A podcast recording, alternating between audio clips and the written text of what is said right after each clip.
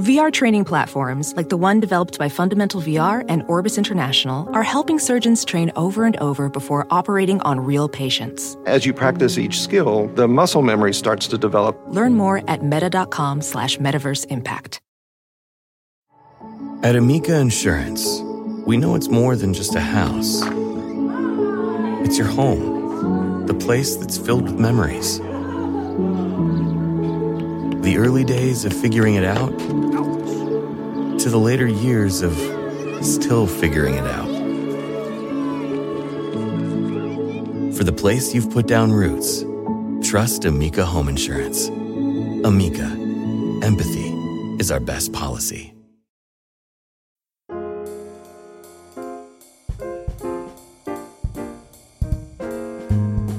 Hello, everyone, and welcome once again to another episode of Modern Manners Guy's quick and dirty tips for a more polite life. When I was in college, I couldn't wait to get out and into the real world, where I could work on my career, hone my craft, and then hit a happy hour with my newfound teammates, just like I saw on TV. Yeah, that didn't happen exactly as planned. But between the ups and downs of one's career, the best jobs are the ones where you have good people around you, from 9 to 5 where your coworkers become friends.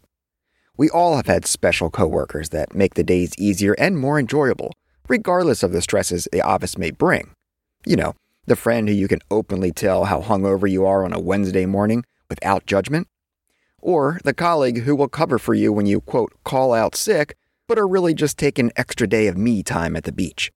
However, with all the contentment you have with your work friends, not everything should be widely discussed. So before you open your circle of trust to the entire office, check out my three types of conversations to avoid in the office. Conversation number one politics. What better way to cause a clear divide in the office better than discussing politics? Unless you work in politics, discussing anything regarding a political stance should be avoided like shaking hands with someone who just sneezed into their palm. Quick note for all you who sneeze or cough into your hands you're gross. Seriously. The only proper technique is to turn away and into your arm or sleeve, like Dracula covering his face with his cape. But I digress. Anywhere, where was I? Oh, that's right. I was talking about the single fastest way to lose friends in the office, talking about politics. The topic of politics is very hard to avoid these days because the wide net you cast about your political beliefs tend to gather other unwanted attention. It seems that everything from your food prices, which school your kids go to, taxes, and how you plan to spend the holidays, it's up for a political blame game. No matter how well an argument may be on paper, there is never a winner in a political debate with coworkers. Ever. Like, seriously, centuries ago, when people started to work in the same office together, everyone disagreed about their political views. So, how do you solve a problem like improperly discussing politics in the office? Well, the quick answer is you don't. Yet the quick and dirty answer needs a little more discussion. One point I'd like to make before I detail my dream of no politics in the office is encouraging HR and the office as a whole to openly discuss and implement initiatives around diversity and inclusion. Unfortunately, those topics can get tied into politics. However, to build a cohesive team, you have to look past any prior beliefs that may cloud your judgment. The office place is a second home, and making people feel comfortable in their own work environment, along with being more open to others in general, is something that should not be debated. I used to work for the federal government and witnessed two different presidents get elected during my tenure one Republican and one Democrat. When this happened, the political appointees that had cushy jobs got switched out for new folks with the administration's mission at hand. So I was used to working with both sides of the aisle, so to say. With over 5,000 employees in my agency, it's fair to say that not everyone saw eye to eye with the current administration. But what could we do about it? We still had a job to do, and that was that. Still, some people used their First Amendment right to speak up about their political views. In every situation, it divided people, affected the workload, soured the overall mission, and altered the vibe of your coworkers to that outspoken person. When a political debate in the office occurs, you end up like a bunch of teenagers arguing the Selena Gomez versus Hailey Bieber issue. FYI, Team Selena all the way. And if you think that topic is a waste of time, then I promise you, discussing politics in the office is a subject that will make the great Bieber debate seem way more productive. I don't care if you work in an office of five people or 5,000, Nor does it matter if your coworkers truly are your best friends. When it comes to talking politics, friends become enemies within seconds. The proper way to handle this is to make it an office rule not to discuss politics and make the employees abide by it. I'm talking about from an HR level down. In the same way you can't wear your They Call Me Fred Flintstone because I make your bedrock t shirt to the office, not talking about politics should be equally ingrained into the corporate handbook. If someone does begin to discuss something political, call a quick audible, hold your hands up and surrender, and walk away. You do not have time to go down a rabbit hole of conspiracies or who did what and where and why with someone who already has their mind made up. VR training platforms, like the one developed by Fundamental VR and Orbis International, are helping surgeons train over and over before operating on real patients. As you practice each skill, the muscle memory starts to develop. Learn more at meta.com slash metaverse impact. My son had a gift with technology. With reliable internet at home through the Internet Essentials program, the world opened up He's part of this next generation of young people who feel they can thrive. Through Project UP, Comcast is committing $1 billion to help open doors for the next generation with the connectivity and skills they need to build a future of unlimited possibilities. At Amica Insurance, we know it's more than just a car or a house. It's the four wheels that get you where you're going and the four walls that welcome you home. When you combine auto and home insurance with Amica, we'll help protect it all. And the more you cover, the more you can save.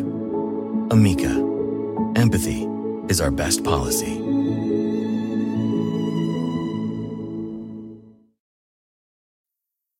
Conversation number two Personal relationships.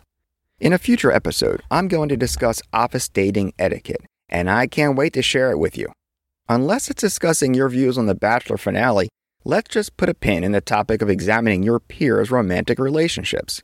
Before I go, yes, it's perfectly acceptable to confide in those around you who will not criticize your romantic life. We all have had one or a very few select of those folks in the office that we've let into our personal decisions, and that's a healthy relationship to have with a coworker of that caliber. I have not only done this myself, but I highly encourage that to help you throughout your career. Those are the trusted ones with no ulterior motives other than being a shoulder to lean on. So, when it comes to those coworkers outside of your trusted bubble, do not engage in office dating topics about anyone else. It's rude to assume anything at all about someone, let alone making it a topic of conversation at the water cooler. It's inappropriate to joke around even about the topic with someone as well. Believe me, no one, not even the most laid back person will enjoy their romantic life being a laughing matter or something to be handled with poor sarcasm. There's no secret that finding that special someone can be difficult. I mean, if it was easy, then we never have Hallmark movies or rom coms. As I mentioned, not everyone feels comfortable discussing their personal life at work, nor should they have to. The only way to really engage with someone about their personal life is on two occasions. First, if someone has photos on their desk or even on the lock screen of their phone, which you can happen to see, chances are they're open territory. Start off with, Wow, you have such a beautiful family, and then see if they want to go into further detail. If they welcome it, feel free to inquire with surface level questions only. On the other hand, if they reply with a simple, Yeah, thanks, they should skip to the next topic. The second way is if someone brings up their personal life to you. For example, if someone says, My spouse and I went to a great dinner last night, then, and only then, can you inquire. Never assume anyone is married, dating, or simply on a break. Any friends, folks out there that get that reference? Still, in every situation, discussing relationships has hard boundaries, and you should never ask for more details than someone is willing to give. To that point, absolutely never, ever make it your sole mission to uncover the truth behind why someone doesn't want to discuss their personal life. No one wants to be quizzed about their dating life, and thinking you need to play therapist, let alone matchmaker, is a surefire way to end up in HR. Conversation number three promotions. Everyone has been denied a promotion for a position they truly believe they deserved. In many cases, people around the office also considered said person fit for the role. oh, it's a slam dunk. I can't wait to work for you in the new job. Or they'd be fools to give it to somebody else. I myself was that overlooked person on several occasions. The only way you've nailed every promotion is if your parents happen to be the bosses and your corner office has been prepped for you since you were in diapers. Other than good old office nepotism, which I will be touching on in a future episode, in most situations, there is usually more than one person an employer has in mind, and you may not agree with their choice. To that point, the last thing you want to do is announce to everyone who you believe should get the role. Why is this? Well, for one, and really the only reason needed, the person you may be rooting against may just so happen to be the one you call boss one day. So the last thing you need is for your new boss to believe you already think they're unqualified. That's a very hard one to backpedal. Keeping in mind that your boss will probably not send out a survey monkey for the office opinions, your outspokenness will do nothing for your career. In fact, it may even damage your candidate's reputation as well. Even if your best friend, who you've known since kindergarten and graduated top of their class, who has worked at the company for 10 plus years, should get the promotion, but doesn't, it's rude to rally the troops for them. When a promotion is awarded, the battle is over. One person stands above the rest, and whether you agree with that decision or not, it's extremely rude to huff and puff about the result.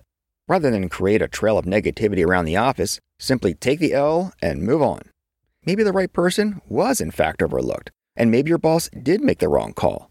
But the only way you get a say in the matter is when you're the one doing the hiring. Until that time, keep your head up, don't make a scene, put on a happy face of encouragement, and then update your resume.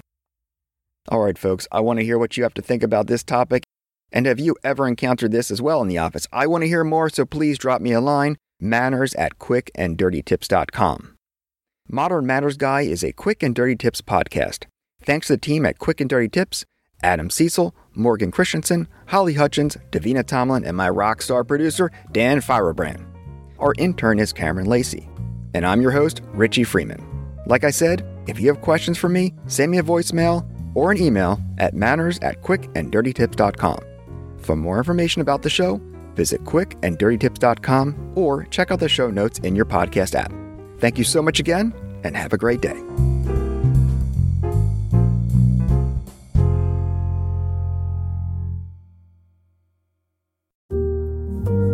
My son had a gift with technology. With reliable internet at home through the Internet Essentials program, the world opened up He's part of this next generation of young people who feel they can thrive. Through Project Up, Comcast is committing $1 billion to help open doors for the next generation with the connectivity and skills they need to build a future of unlimited possibilities. Every day, our world gets a little more connected, but a little further apart. But then, there are moments that remind us to be more human. Thank you for calling Amica Insurance. Hey, uh, I was just in an accident. Don't worry, we'll get you taken care of. At Amica, we understand that looking out for each other isn't new or groundbreaking. It's human. Amica, empathy is our best policy.